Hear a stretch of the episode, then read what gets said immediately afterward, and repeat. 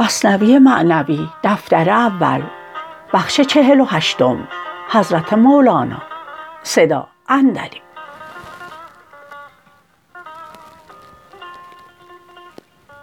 جمله با وی بانگ ها برداشتند کان حریصان که سبب ها کاشتند.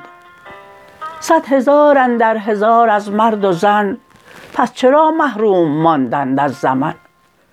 صد هزاران قرن ز آغاز جهان همچو اژدرها گشاده صد دهان. مکرها کردند آن دانا گروه که ز بن برکنده شد زان مکر کوه. کرد وصف مکرهاشان ذوالجلال لتزول منه اقلال الجبال.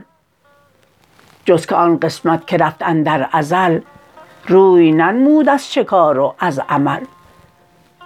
جمله افتادند از تدبیر و کار ماند کار و حکم های کردگار. کسب جز نامی مدان ای نامدار، جهد جز وهمی مپندار ای عیار.